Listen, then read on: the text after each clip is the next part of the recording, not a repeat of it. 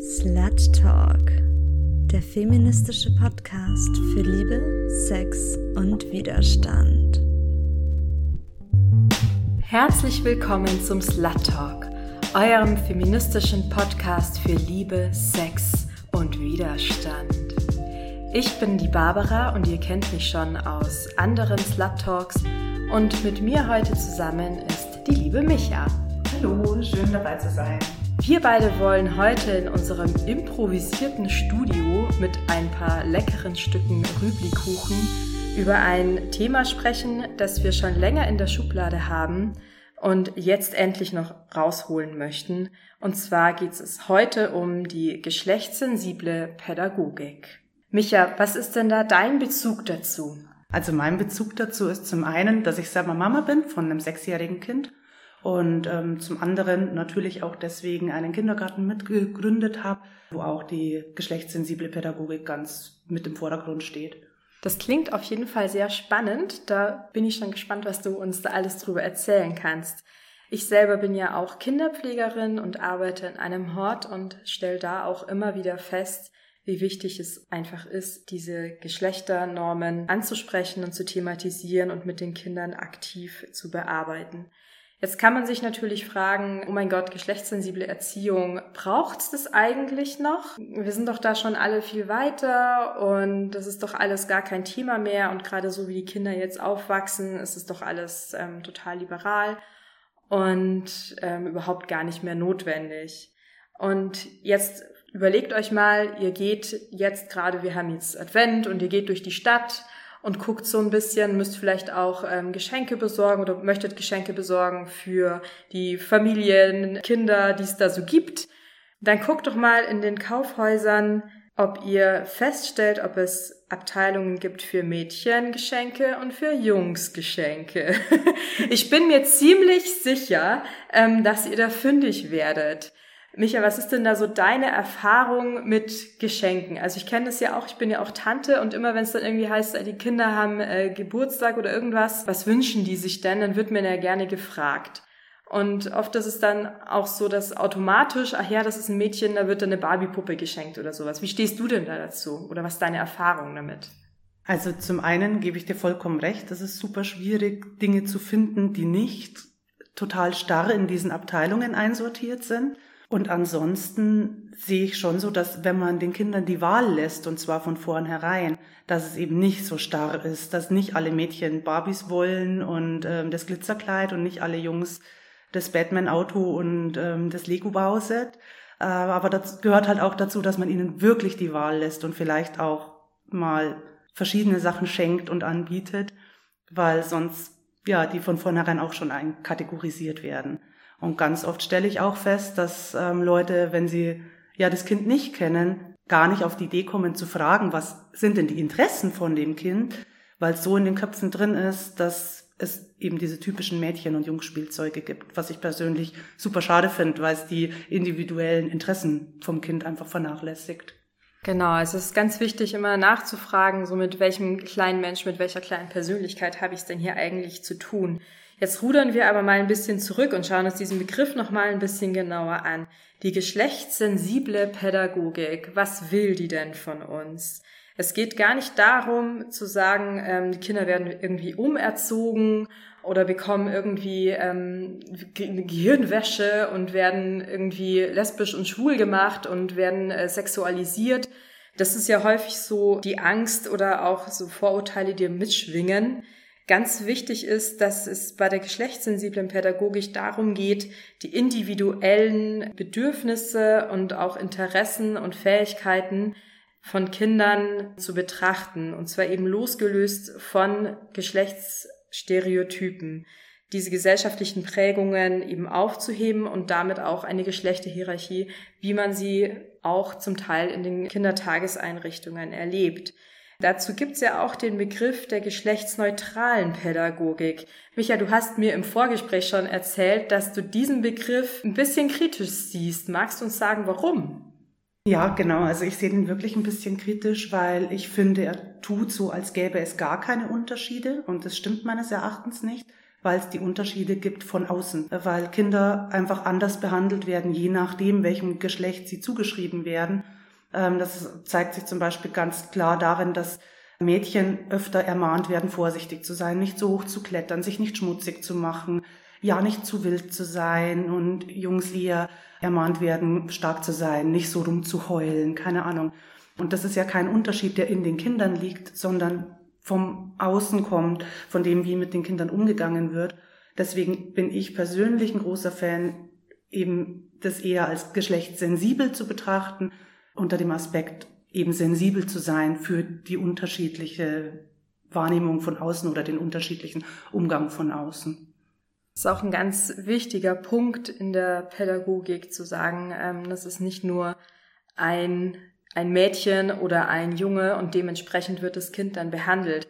Ich kenne das leider aus der Praxis viel zu sehr, dass ErzieherInnen hergehen und sagen, ach, heute mache ich ein ganz tolles Angebot für unsere Mädchen.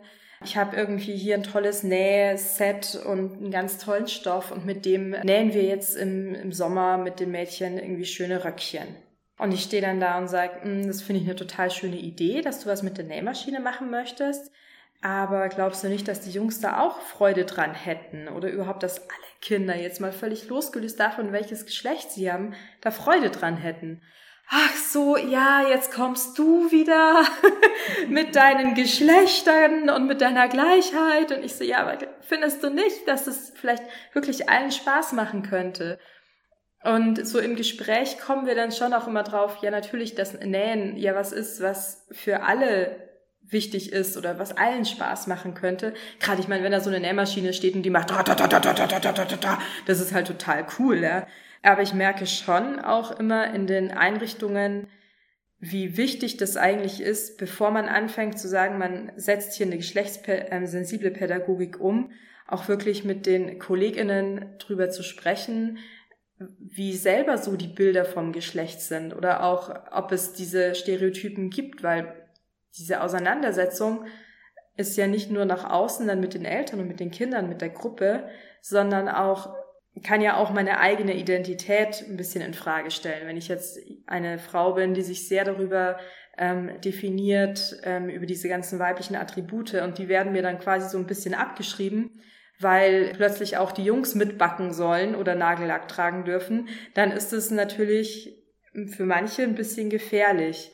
Jetzt hast du schon erzählt in der Einleitung, dass du eine eigene Kita gegründet hast. Das finde ich halt mega cool. Wie kam es denn dazu? Ich habe sie nicht alleine gegründet, sondern ähm, mitgegründet.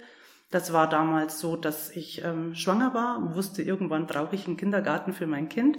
Und ähm, da waren gerade ein paar andere Leute so am Brainstormen mit ein paar anderen Themen mit dabei, weil sie gesagt haben, so den Kindergarten den wir wollen, den gibt's eigentlich nicht. So, wir haben da so ein paar Ansprüche. Wir wollen gern, dass unsere Kinder sich ganz frei entfalten können, wir wollen, dass der möglichst diskriminierungsfrei ist, etc. Ähm, und ich habe gesagt, das finde ich super, da möchte ich mitmachen. und ähm, zum Glück war allen, die diesen Kindergarten mitbegründet haben, eben auch wichtig, dass der gendersensibel ist, also dass die Kinder nicht von vornherein in irgendwelche Schubladen gepresst werden. Und ähm, ich sehe auch das eigentlich jeden Tag, dass unsere ErzieherInnen das zum Glück sehr gut auch umsetzen, weil die da auch wirklich alle selber richtig dahinter stehen. Und selbst wenn man mal irgendwo selber in so ein Fettnäpfchen tritt, dann wird da reflektiert und dann sitzen die danach da und sagen, hey, hm, war jetzt vielleicht nicht so cool. Und dann gibt es da auch nochmal Gespräche mit Kindern, weil die Kinder ja selber viel mehr verstehen, als viele Erwachsene oft denken. Oh ja, das tun sie. das äh, muss man wirklich sagen. Und da ähm, sprichst du einen ganz interessanten Punkt an. Die Kinder verstehen viel mehr als das, was man ihnen direkt mitgibt. Also Kinder nehmen ja ganz viel aus ihrer Umgebung wahr und formen sich daraus ja so die Welt und wie sie funktioniert. Und ich finde es so mega toll, dass ihr gesagt habt, wir wollen unseren Kindern da äh, eben diesen, diesen ähm, Kreis bieten und dieses Umfeld bieten, uns da auszuprobieren und uns zu entwickeln. Ich finde es so, ah, es tut so gut. Gerade wenn man irgendwie auch so mitkriegt, welche Träger halt so unterwegs sind. Also es ist ja so, das System ist ja, dass es quasi immer so verschiedene Träger gibt, ähm, wie zum Beispiel Stadt München, aber auch wie ähm, katholische Einrichtungen. So die Kirche ist ein sehr großer Träger, aber auch Arbeiterwohlfahrt die setzen halt eben alle so ihre eigenen Konzepte um. Deshalb finde ich das total cool, dass, dass ihr gesagt habt, wir machen da selber was. Ja, und wie es in, in der Kita von euch so aussieht und was sonst noch so wichtig ist zu diesem Thema, das äh, sprechen wir gleich weiter nach einem Song. Und zwar hören wir jetzt Zucchini. Also viele von euch kennen ja schon Zuki und Zucchini ist quasi ihr Kinderprojekt. Und wir haben für euch den Song ausgesucht Prinzessin Peach. Herzlich willkommen zurück. Ihr hört Radio Lora 92.4. Hier sind für euch Barbara und Micha und ihr hört den Slut Talk, den feministischen Podcast für Liebe, Sex und Widerstand. Wir sprechen heute über das Thema geschlechtssensible Pädagogik und wir haben uns gerade eben schon ein bisschen unterhalten über die Kita, die Micha gegründet hat, unter anderem zusammen mit vielen anderen Eltern um zu schauen, dass dort ein möglichst diskriminierungsfreier Raum zum Großwerden der kleinen Menschen entsteht, was ich ziemlich cool finde. In Kindertageseinrichtungen gibt es meistens zwei Herangehensweisen, wenn es um geschlechtssensible Pädagogik geht. Ähm, das sind so zwei Konzepte. Das eine Konzept ist so, wir machen Angebote, Projekte und sowas für alle Kinder, die da sind und fördern damit so ein bisschen die Perspektivübernahme. Wir lernen voneinander und die Interaktion unter den Kindern wird dadurch gefördert. Und in der Beobachtung kann ich dann als Pädagogin sagen, ah, okay, ähm, da stimmt's noch nicht so ganz, da machen wir noch mal ein spezielles Angebot dazu. Und dann gibt's noch den anderen Ansatz, der sagt, okay, wir machen Kleingruppen und zwar machen wir extra Gruppen für Mädchen, wir machen extra Angebote für Jungs und innerhalb derer können, kann man das so ein bisschen als einen Schutzraum verstehen, dass die Kinder da ein bisschen mehr mit ihrer eigenen Identität sich auseinandersetzen können und sich vielleicht auch in Sachen ausprobieren, die ihnen jetzt vielleicht noch nicht so ganz geheuer sind. Der große Kritikpunkt an dem zweiten Modell ist, dass es eben für Mädchen ist oder für Jungs. Und die Frage ist, was machen wir mit Non-Binary Kindern beziehungsweise auch mit Trans-Kindern? Und ich weiß nicht, habt ihr euch da in eurer Kita Gedanken dazu gemacht oder habt ihr da, hast du da vielleicht irgend, irgendwas dazu zu erzählen? Also grundsätzlich ist es bei uns so, dass jedes Angebot für alle Kinder ist. Und es gibt auch ähm, die Situation, dass mal Gruppen gebildet werden, die werden aber nie geschlechtsspezifisch gebildet. Hatten wir bis jetzt nicht den Fall, aber ich bin mir sehr sicher, dass unsere ErzieherInnen, wenn es jetzt ein Transkind, ein Non-Binary-Kind gäbe, ähm, dass die versuchen würden, Gruppen zu bilden, aber eben nicht in Jungs-Mädchen, sondern dass die schauen würden, dass sie einen Schutzraum bilden, eben mit den betreffenden Kindern und Kindern, die einfach noch ein Stück sensibilisierter sind dafür als andere Kinder. Ähm, vom Grundsatz her ist es bei uns so, und das versuche ich auch daheim zu machen, dass einfach viel angeboten wird. Also was jetzt Kinderbücher angeht zum Beispiel, dass da eben auch, es gibt ein queeres Märchenbuch zum Beispiel bei uns im Kindergarten, dass eben nicht nur diese ganzen Stereotypen reproduziert werden, sondern dass da auch schon ganz nebenbei ähm, mit mit einfließen kann, dass es nicht nur Jungs, Mädchen gibt und eben nicht nur binäre Geschlechter, sondern auch andere. Da bin ich auch immer ganz erstaunt, wenn dann mein Kind heimkommt und ganz selbstverständlich erzählt, so, das hätte ein Junge sein können oder ein Mädchen oder ein er sie. Also für mein Kind ist das dann oft er sie. Und da haben wir dann eben auch schon drüber gesprochen, wie sich diese Personen unter Umständen nennen. Und tatsächlich habe ich sowas dann auch als Anlass genommen, um mit meinem Kind irgendwann noch über Transidentität zu sprechen. Da war er ungefähr fünf und ähm, viele sagen immer, oh, und so früh kann das Kind das doch noch gar nicht wissen und weiß ich nicht. Und ich sage, ja, vielleicht weiß das Kind es wirklich noch nicht, aber es kann auch gar nicht wissen, dass es das gibt, wenn ich es ihm nicht sage. Ähm, und ich weiß auch von, von einigen Transpersonen, die eben gesagt haben, in dem Alter hat es angefangen, dass sie sich darüber Gedanken gemacht haben. Also habe ich mich einfach hingesetzt und habe gesagt, du, wir haben dir als du geboren wurdest, sind wir einfach davon ausgegangen, dass du ein Junge bist, aus denen und jenen Gründen. Und weil es einfach von den Menschen um uns herum erwartet wird, dass wir uns entscheiden, was du bist. Ähm, eigentlich weiß ich das aber gar nicht, weil der einzige Mensch, der es wissen kann, bist du. Und wenn du sagst, du bist mit der Entscheidung okay und das fühlt sich für dich richtig an, ist das in Ordnung. Und wenn sich das entweder jetzt anders anfühlt und du sagst, ich bin aber gar kein Junge, dann ist das in Ordnung. Und wenn sich das irgendwann ändert, genauso. Und wenn sich das irgendwann ändert und nochmal ändert, dann ist das auch okay, weil nur du das wissen kannst. Und was ich so schön finde, ist, dass die Kinder das einfach so sehr verstehen. Ähm, vor kurzem hatte ich ein anderes Kind, weil die Kinder reproduzieren ja die ganzen Stereotypen, die sie von den Eltern mitnehmen, angesprochen und hat gesagt, ah, ich dachte eigentlich, dass du ein Mädchen bist, weil du hast so lange lockige Haare. Aber jetzt an deiner Stimme erkenne ich, dass du doch ein Junge bist. Und mein Kind hat geschaut, hat gesagt, oh, weißt du, weder meine Haare noch meine Stimme sagen irgendwas darüber, ob ich ein Junge oder ein Mädchen bin. Nur ich kann das wissen. Und wenn du das wissen willst, dann musst du mich einfach fragen.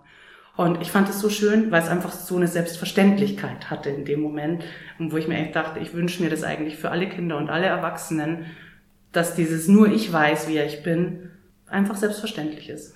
Ja, oh, das ist, ich finde es total toll. Aber mir geht so das Herz immer auf, wenn ich sowas höre, weil ich mir denke, warum ist das eigentlich nicht selbstverständlich, dass wir so mit unseren Kindern umgehen? Und ich weiß es halt noch so von der Zeit, wo ich klein war, und ich hatte halt kurze Haare und hatte die Klamotten von meinem großen Bruder an. Und wenn ich irgendwo auf einem Spielplatz war, wo ich halt sonst nie war, und es kamen andere Kinder und haben gefragt, so, ja, bist du eigentlich ein Mädchen oder ein Junge? Dann war ich immer so, boah, ist das jetzt wichtig? Also können wir einfach miteinander spielen? So, was macht das für einen Unterschied, ob ich ein Mädchen oder ein Junge bin? Spielen wir jetzt oder spielen wir nicht? Und ich find's mega interessant, und ich merke als aber auch schon so bei uns im Gespräch, dass du auch immer sagst, mein Kind. Also du sagst nie mein Sohn oder meine Tochter, sondern es ist immer mein Kind. Ja, genau. Also das mache ich auch ganz absichtlich, weil ich einfach nicht will, dass meine GesprächspartnerInnen würde ich jetzt bei dir nicht denken, aber das ist einfach so ein Automatismus. Ich möchte nicht, dass meine GesprächspartnerInnen mein Kind von vornherein in irgendwelche Rollen pressen und bei jedem Gespräch sofort im Hinterkopf haben, ah, das Kind ist bestimmt so und so und so und so. Inzwischen ist es so, dass er selbst sagt, ich bin ein Junge. Also nach diesem Gespräch, das fand ich so erstaunlich, das wollte ich auch noch sagen, weil du vorhin gesagt hast, viele haben dann Angst, dass das Kind irgendwie wird, wenn es diese Informationen hat. Und mein Kind saß da mit seinen fünf Jahren und hat wirklich, da hat so den Kopf schief gelegt und hat ungelogen fünf Minuten überlegt. Und das ist wirklich ein aktives Kind. Und er hat fünf Minuten überlegt und hat gesagt, Mama, ich bin mir gerade sehr sicher, dass ich ein Junge bin, aber danke, dass du mir das gesagt hast. Und es war schon so, wo ich gemerkt habe, ja, ihm war das auch wichtig zu wissen und zu sehen, das ist okay, er darf sein, wie er will. Und Genau, aber ja, deswegen bleibe ich trotzdem im Gespräch oft bei meinem Kind, weil ich eben nicht will, dass er von vornherein irgendwo in eine Schublade gepresst wird, sondern dass Leute ein bisschen offener dafür sind, wenn ich erzähle, wie mein Kind ist. total cool. Ja, und ich denke, es ist halt auch total wichtig, eben das den Kindern zu sagen, weil wenn sie nicht wissen, dass es als Möglichkeit besteht, dann ziehen sie es nicht in Betracht, dass es für sie so sein könnte. Und das ist, ich glaube, so diese Einflüsse, die Kinder haben, für uns ist ja die Welt total logisch so und ähm, wir wissen, wie es läuft und wir wissen, wie es alles funktioniert, aber Kindern sind halt, Kinder sind so vielen Einflüssen ausgesetzt und wir sind uns dessen, glaube ich, auch gar nicht so wirklich bewusst. Und gerade erwachsene Menschen sind für Kinder ja die absoluten Heroes. Also ähm, wir wissen alles, wir werden alles gefragt. Ich muss immer auswendig wissen, wie tief der Marianigraben ist und ich muss wissen, wie breit ähm, die Flügelspanne von einem Seekopf, Weißkopfadler ist. Ähm, aber nur wenn er zwei Jahre alt ist und gleichzeitig, wenn das Kind nachts ähm, das Licht anlässt und das Fenster offen, dann bin ich mit einem Fingerschnipsen dazu in der Lage, alle Mücken in diesem Zimmer zu töten.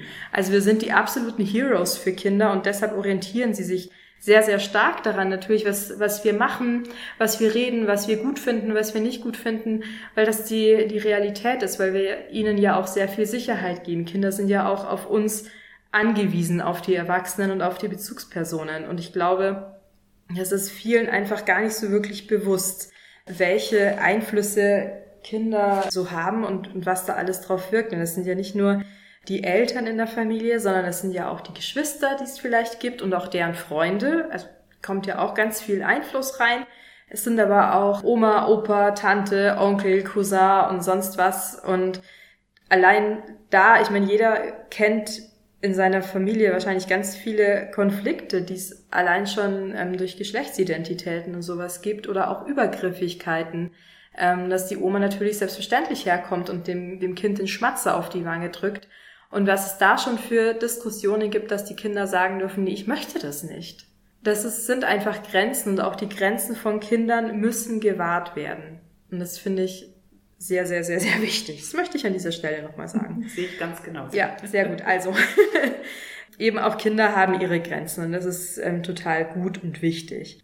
Weitere Einflüsse von Kindern finden natürlich in der Kindertagesbetreuung statt durch andere Kinder und die haben ja auch wiederum ihre Einflüsse, aber auch das Team und externe Personen wie, weiß ich nicht, jemand kommt für ein musikalisches Angebot oder irgendwie sowas.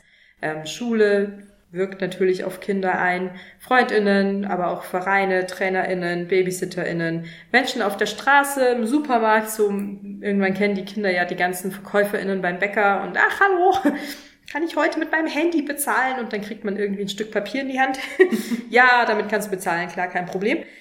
Aber auch die ganzen Medien, ja, und ich merke schon immer, wie viel das bei Kindern ausmacht, was sie da an Medien konsumieren. Und das es sind natürlich viele Filme, Disney-Filme werden immer queerer, immer bunter, immer ähm, diverser. Das ist sehr zu begrüßen. Aber es gibt immer noch sehr viele Serien und Filme, die eben ganz krass ähm, Geschlechterstereotypen reproduzieren. Ganz schlimm finde ich persönlich diese Bibi und Tina Sachen. Bibi und Tina und Mädchen gegen Jungs und so weiter. Das brauchen wir einfach alles nicht mehr, finde ich. Aber auch Spiele, Bücher, Zeitschriften, Internet und Musik ähm, sind sehr starke Einflüsse. Was gibt's denn da in eurer Kita für für Medien, sage ich mal? Oder habt ihr da gesagt, okay, wir werfen da einen besonderen Blick drauf, was wir den Kindern anbieten? Also die Medienart sind eigentlich ausschließlich Bücher beziehungsweise auch ähm, Hörbücher. Ich würde sagen, wir versuchen einen guten Mix zu machen. Also es gibt natürlich auch Bücher, wo grundsätzlich Geschlechterstereotype dabei sind. Also natürlich gibt es auch mal ein Märchen, wo es die Prinzessin und der Prinz ist. Wir versuchen halt darauf zu achten, dass es keine Abwertung gibt, weil das gibt's ja erstaunlich viel auch in Kinderbüchern, Kinderserien, dass wirklich auch so, ja, dieses Mädchen gegen Jungs und die Mädchen sind alle blöd und die Mädchen können das alles nicht und so weiter. Das versuchen wir natürlich rauszufiltern. Das mache ich auch im Privaten. Also wir sind eine sehr medienaffine Familie. Mein Kind darf auch Tablet schauen.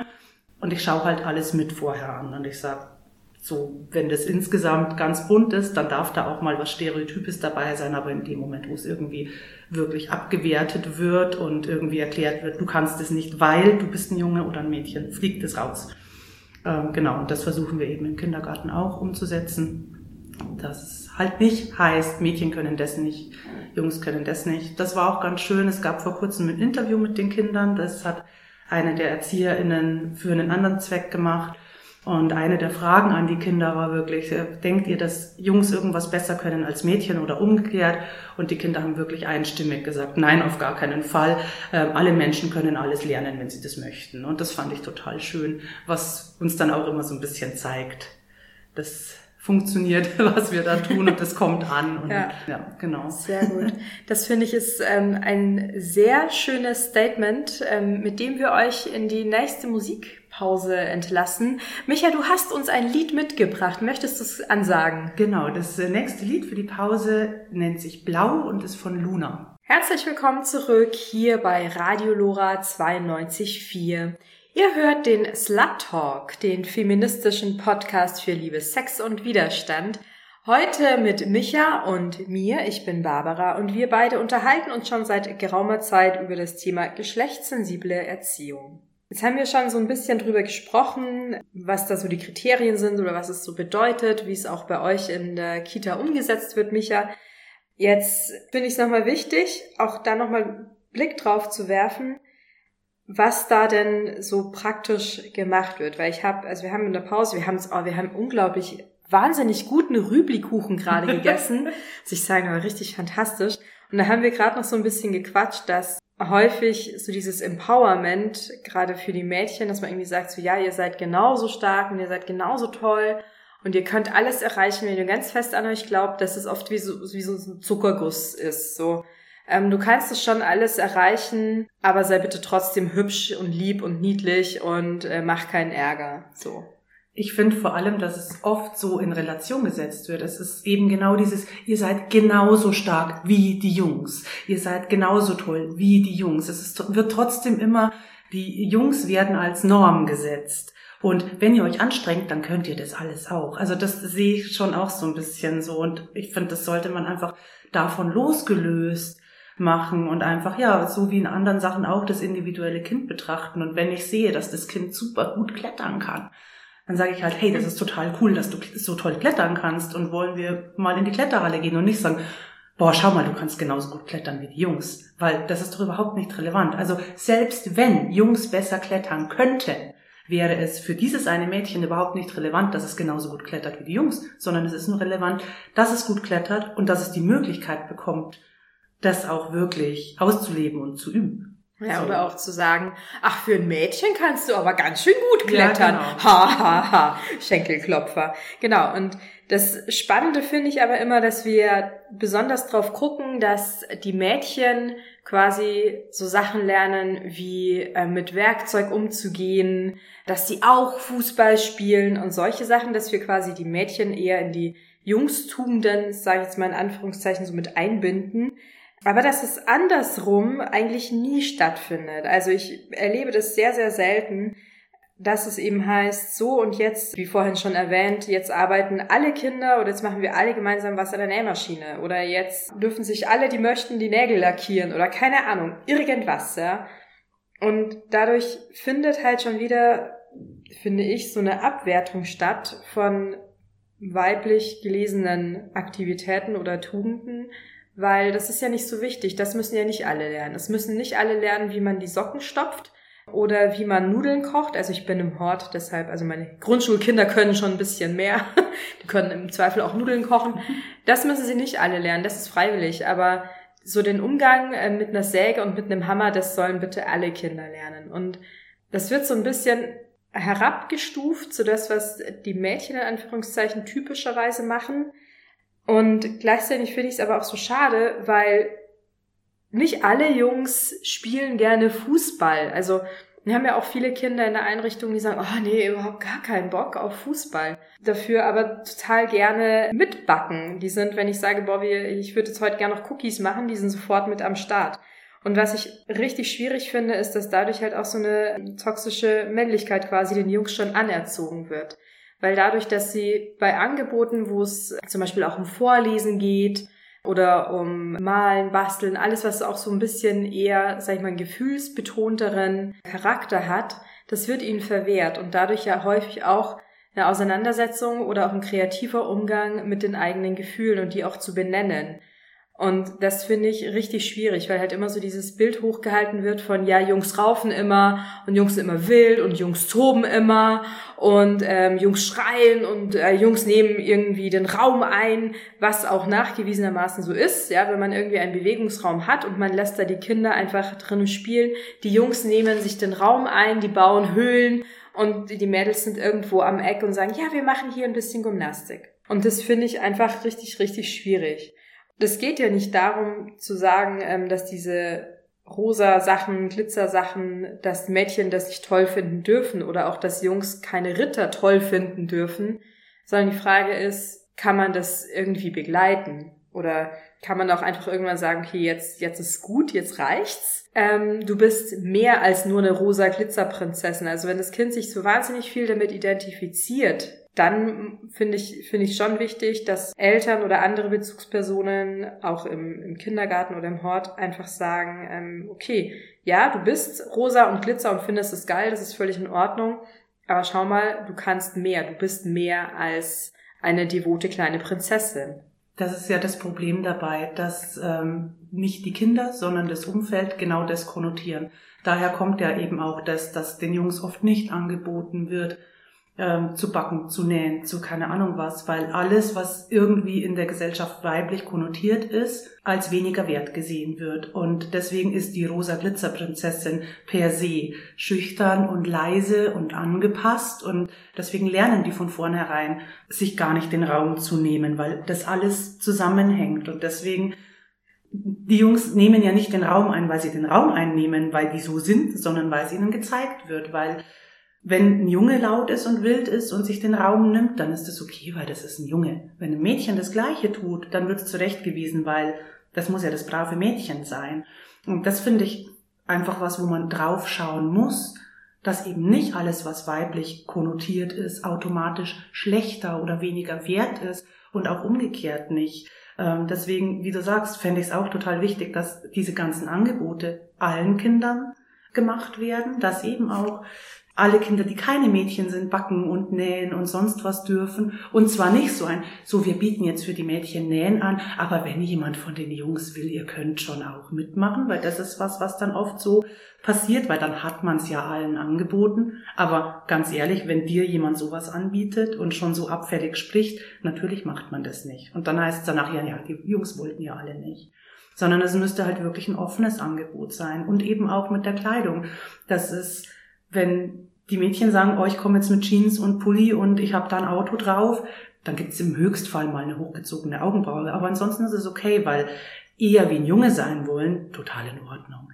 Wenn aber der Junge kommt und die Haarspange trägt und den Nagellack und vielleicht dann sogar noch einen Glitzerrock dazu, dann, dann ist es nicht okay, weil das ist weiblich. Das soll ja nicht zu weiblich werden. Und das ist einfach, finde ich, so, so ein Grundding. Alles, was weiblich ist, wird so ein bisschen als schlecht gesehen und davon müssen wir weg. Es ist nicht irgendwas per se schlechter oder besser. Und solange wir das so sehen, ist es einfach auch nochmal umso schwieriger, von diesen Geschlechterrollen wegzukommen. Ich finde es auch total spannend, weil, also es war vor ein paar Jahren, gab es so diesen krassen Trend bei den, bei den Kids, auch im Kindergarten, ähm, mit diesen Wendepailletten-Oberteilen. Und am Anfang habe ich nur die Mädchen damit gesehen und irgendwann kamen halt auch so die Jungs damit an und dann kam ich, Dinosaurier, Wendepailletten, boah, krass cool.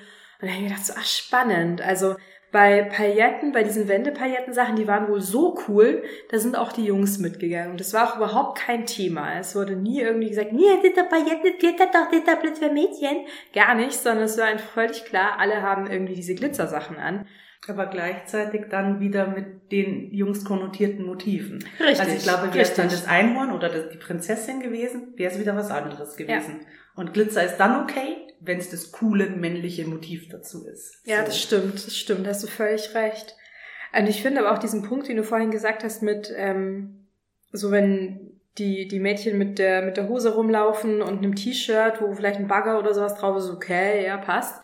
Aber wenn ein Junge mit einem rosa T-Shirt rumläuft, ist allein schon ein Affront. Ähm, aber geschweige denn mit einem Rock. Und wenn wir uns das halt auf quasi auf die erwachsenen Menschen angucken, dann haben wir da leider einfach dasselbe Problem. Und deshalb kommen wir jetzt, oder sehe ich jetzt gerade so wieder, spanne ich den Bogen zum, zum Anfang der Sendung, warum brauchen wir diese geschlechtssensible Erziehung? Wir brauchen sie genau dafür. Wir brauchen sie dafür, dass die Kinder erfahren, es ist in Ordnung, dass ich das anziehe und es ist völlig okay, dass ich einen Rock anziehe, wenn mir danach ist, dass ich einen Rock anziehe und wenn ich eine Hose anziehen möchte, dann ziehe ich das an.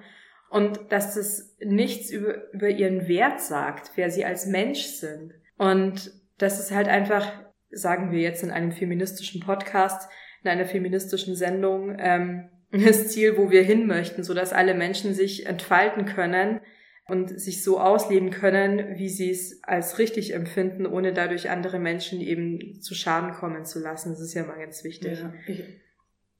Und ähm, deshalb finde ich das so wichtig, dass man da einfach hinguckt und sagt, welche, welche Einflüsse haben wir auf die Kinder und wie können wir das so gestalten, dass sie sich eben ausprobieren können, dass sie sich sicher geborgen fühlen und diese ganzen Themen damit schwingen. Das Schlimme ist ja, dass es ja auch wirklich Sachen gibt, die Schaden anrichten können. Also nicht nur psychischen, sondern auch körperlichen. Ich erinnere mich, als ich ein, ich sag mal, Teenie-Mädchen war, ich hatte, glaube ich, ständig, ich habe sehr große Füße, ich habe eine 43. Ähm, das ist so in der, in Anführungsstrichen, Frauenabteilung eher selten. Das heißt, ich habe permanent zu kleine Schuhe getragen, weil mein Rollenbild war, ich bin ein Mädchen, ich muss hohe Schuhe tragen, ich muss Schuhe tragen, die vorne spitz zulaufen. Ich hatte permanent Schuhe an, die eine Nummer zu klein waren. Das ist halt eine Folge von dem, dass man denkt, ich muss da irgendwo reinpassen. Wenn ich mehr das Gefühl gehabt hätte, das ist total okay, wenn ich keine hochhackigen Schuhe anziehe, ich kann genauso weiblich sein wie weiblich fühlen mit flachen Schuhen, dann hätte ich viel weniger Schmerzen in meinem Leben gehabt. Ja, und das sind Sachen, die da auch mit reinspielen. Ja, Absolut. Wir reden gleich nachher weiter. Jetzt haben wir erstmal eine ganz tolle Künstlerin für euch, die auch meine Kids im Hort rauf und runter hören. Sie ist absoluter Megastar, mega beliebt. Wenn ihr Kinder zu Hause habt, dann dreht jetzt mal ganz laut. Jetzt kommt für euch die fabelhafte Taylor Swift. So, da sind wir wieder. Ihr hört den Slut Talk hier auf Radio Lora 92.4. Ich bin Barbara und ich talke heute mit der wundervollen Micha zum Thema geschlechtssensible Pädagogik. Wir haben jetzt schon ganz viel uns unterhalten und ausgetauscht und haben jetzt auch ganz oft die Themen beleuchtet aus Sicht von Kindertageseinrichtungen und was da alles so gemacht werden kann. Jetzt gibt's ja aber auch noch so die Ebene der Eltern und der, ich sage jetzt mal, Familienbezugspersonen. Und ist ja vielleicht auch eine Ebene, die für unsere HörerInnen ganz interessant ist. So, was kann ich tun? Ähm, wie kann ich mein Kind da unterstützen? Und welche Tipps oder Handreichungen gibt's da vielleicht auch einfach? Und bin ich normal, wenn ich möchte, dass mein Kind geschlechtssensibel groß wird? Und ich glaube, da können wir gleich schon mal sagen, ja. das ist ein definitiv ein, ein legitimer Wunsch und lasst euch da auch nicht irritieren oder irgendwie ins Boxhorn jagen. Das ist völlig okay und gut so, wie ihr das macht. Micha, du als Mama, hast du vielleicht irgendwelche Tipps, wo du sagst, ah, das hat mir geholfen in der Zeit? Du meinst jetzt als Mama in der mhm. Zeit? Ähm, Menschen suchen, die es ähnlich machen. Also ich hatte ganz am Anfang, hatte ich so das Gefühl, ich bin so ein bisschen alleine, weil die anderen Familien um mich rum da gar nicht drauf geachtet haben. Das heißt, für mich war es ganz wichtig, andere Menschen um mich herum auch zu haben, die es ähnlich sehen, wo man sich auch austauschen kann, wo das Kind auch nicht sofort verurteilt wird oder man selber. Das ist auf jeden Fall ganz wichtig.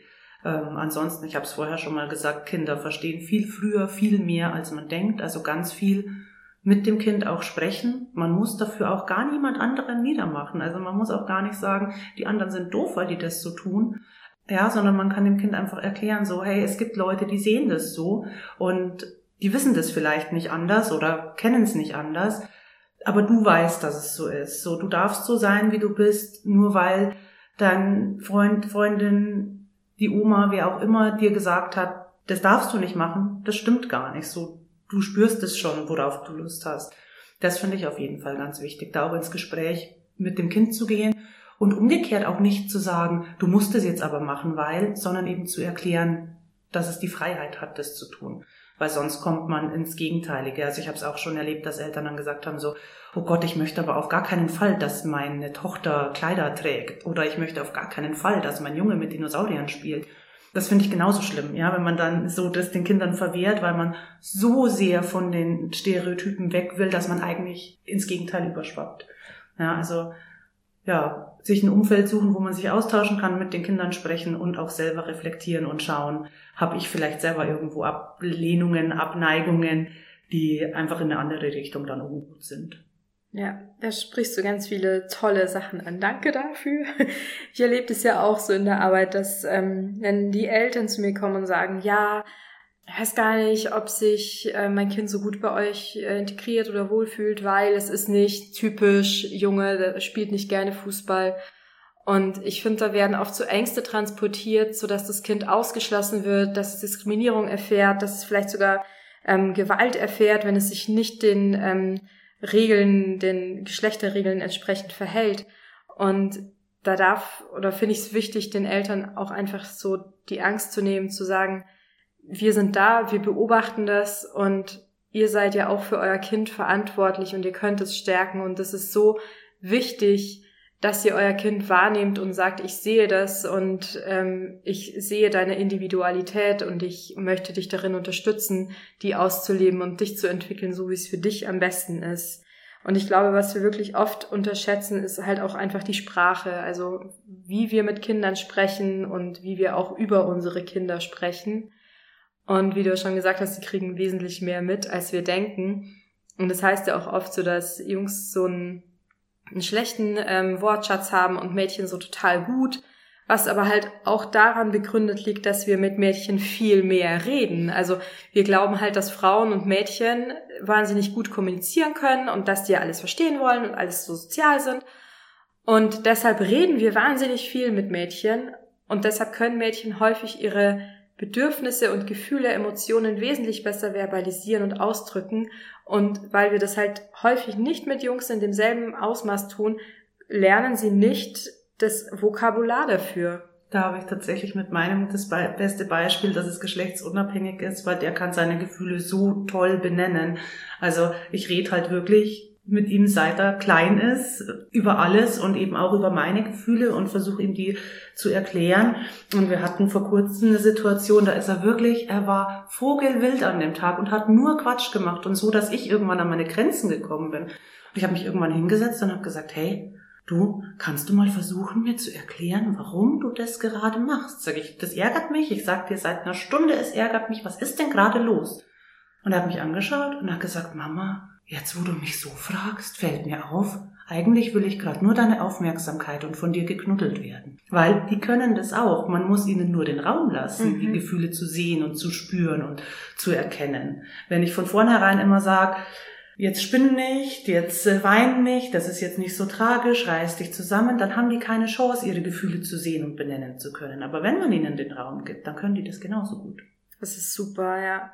Also auch so zu reflektieren und zu sagen, ach, eigentlich will ich nur das, eigentlich geht's mir nur darum, ist eine enorme Leistung. Also krass für ein Kind.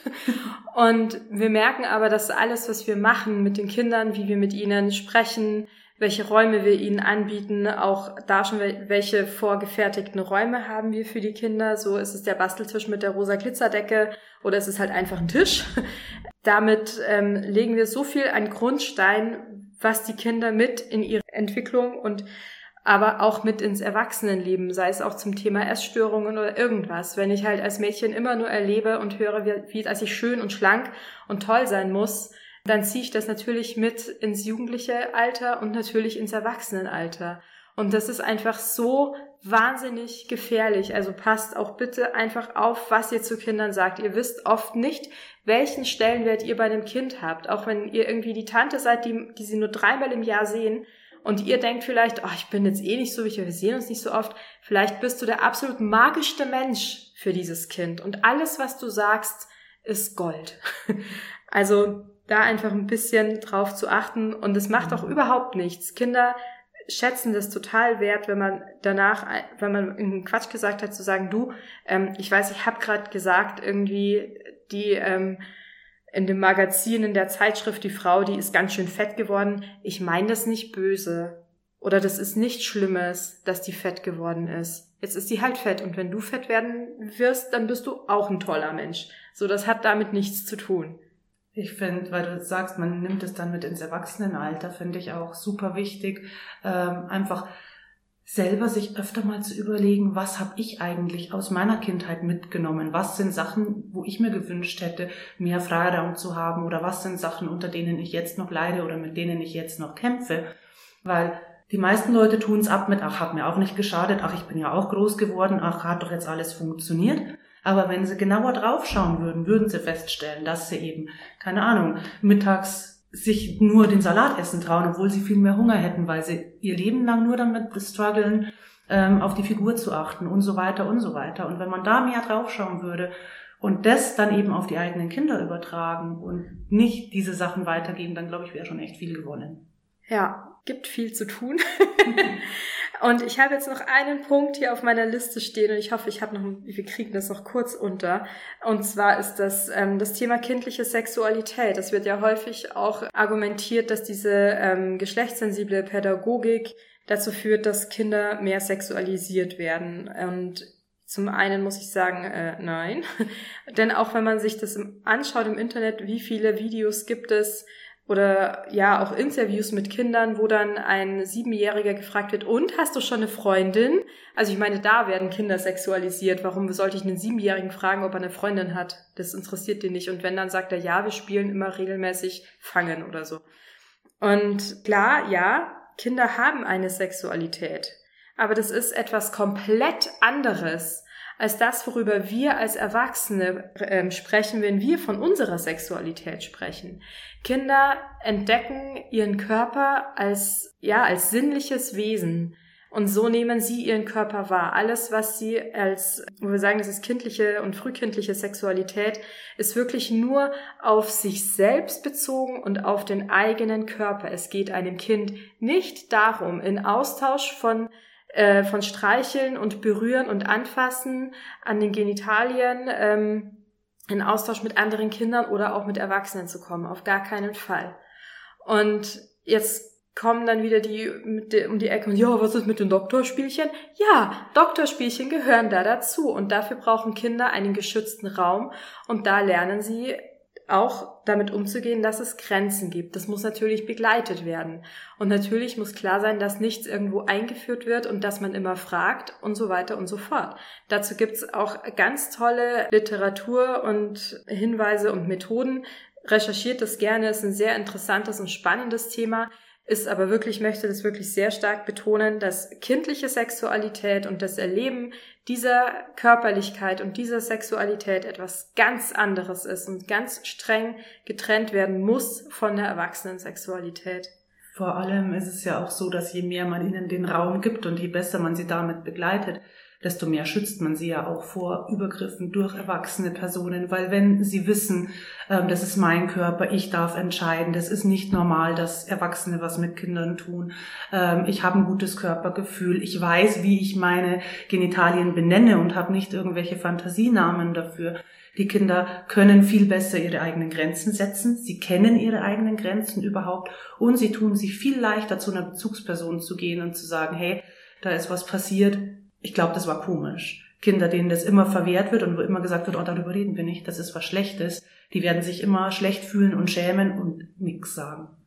Genau, in diesem Sinne ist es auch eine ähm, Präventionsmaßnahme für Kinder. Und damit spannen wir auch schon den Bogen zum Slutwalk, denn unser Motto ist ja ganz klar oder unser, unser Herzensanliegen, das Opfer hat niemals Schuld. Und so ist es eben auch in diesem Bereich. Wir sind jetzt schon am Ende von unserer Sendung angekommen, Micha. Es hat mich wahnsinnig gefreut, mit dir zu talken. Ja, hatte auch echt viel Spaß. Ja. Danke, dass ich dabei sein durfte. Es war mega cool.